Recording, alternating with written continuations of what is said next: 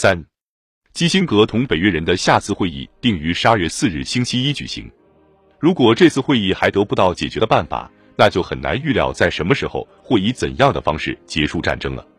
基辛格将需要运用他那全套令人难以对付的本领来使北越人相信，除非他们同意解决问题，否则我们就要留在越南继续战斗。同时，也要使南越人相信，除非他们同意一项解决的办法，否则我们就要停止战斗，撤出越南。基辛格自己是乐观的，认为只要用几天时间就可以达成一项协议。他说，事实上有七成希望在星期二晚上以前了结全盘的问题。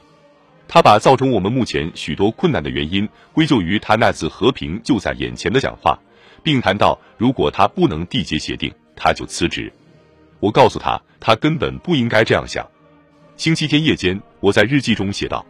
我们进入非常棘手的一周，非常关键的一周。但是我总觉得问题总归是要解决的，因为伟大的历史力量实际上也是正义的力量，正在推动我们朝着这些方向前进。”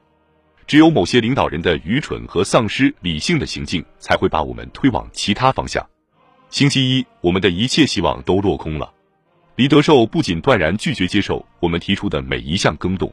而且撤回了上一轮会谈中已经同意的一些修改，并提出了几条新的让人无法接受的要求。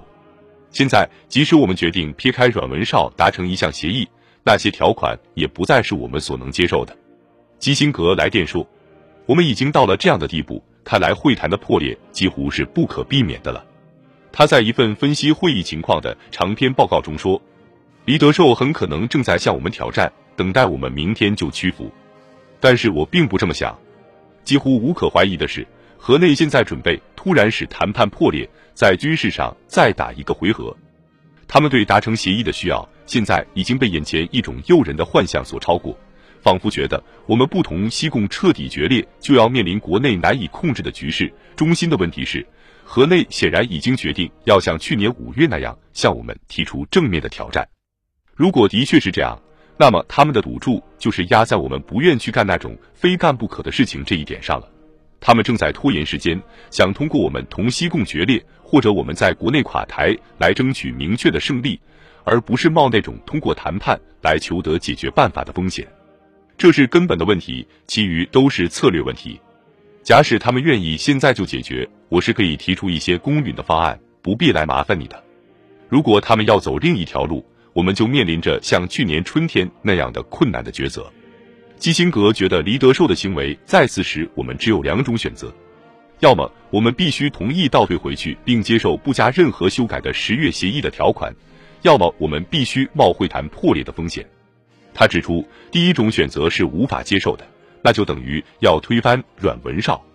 正如基辛格所说的，在他和我们表现出这样软弱无能以后，他不可能继续存在下去。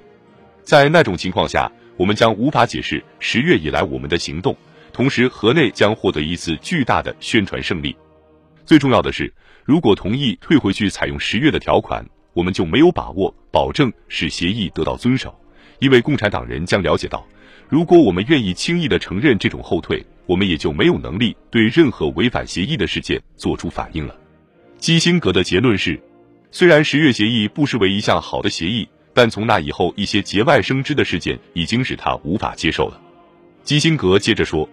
因此我认为我们必须准备中断谈判。问题是从何入手？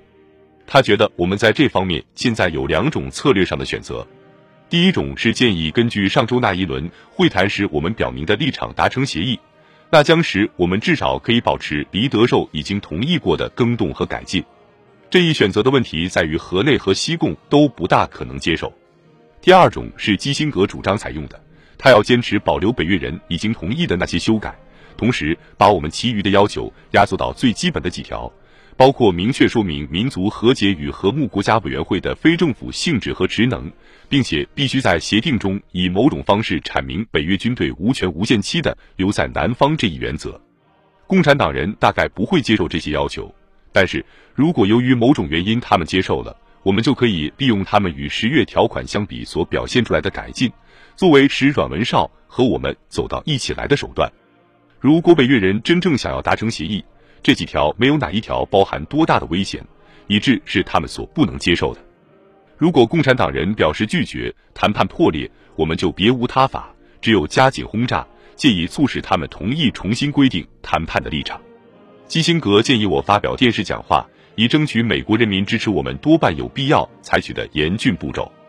我相信你能够讲出一番打动人心的、有说服力的道理，把他们统统团结起来，像你以往用直接发出号召的办法那样。他写道，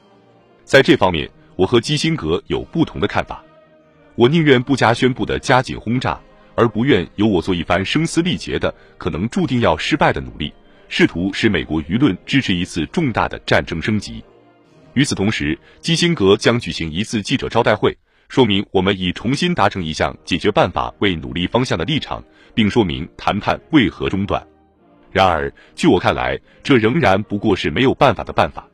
亨利所不理解的是，昨天他动身前，我想对他说清楚的问题。那就是像十一月三日关于柬埔寨以及后来在五月八日那样号召人民支持我们的措施，现在已经难以进行了。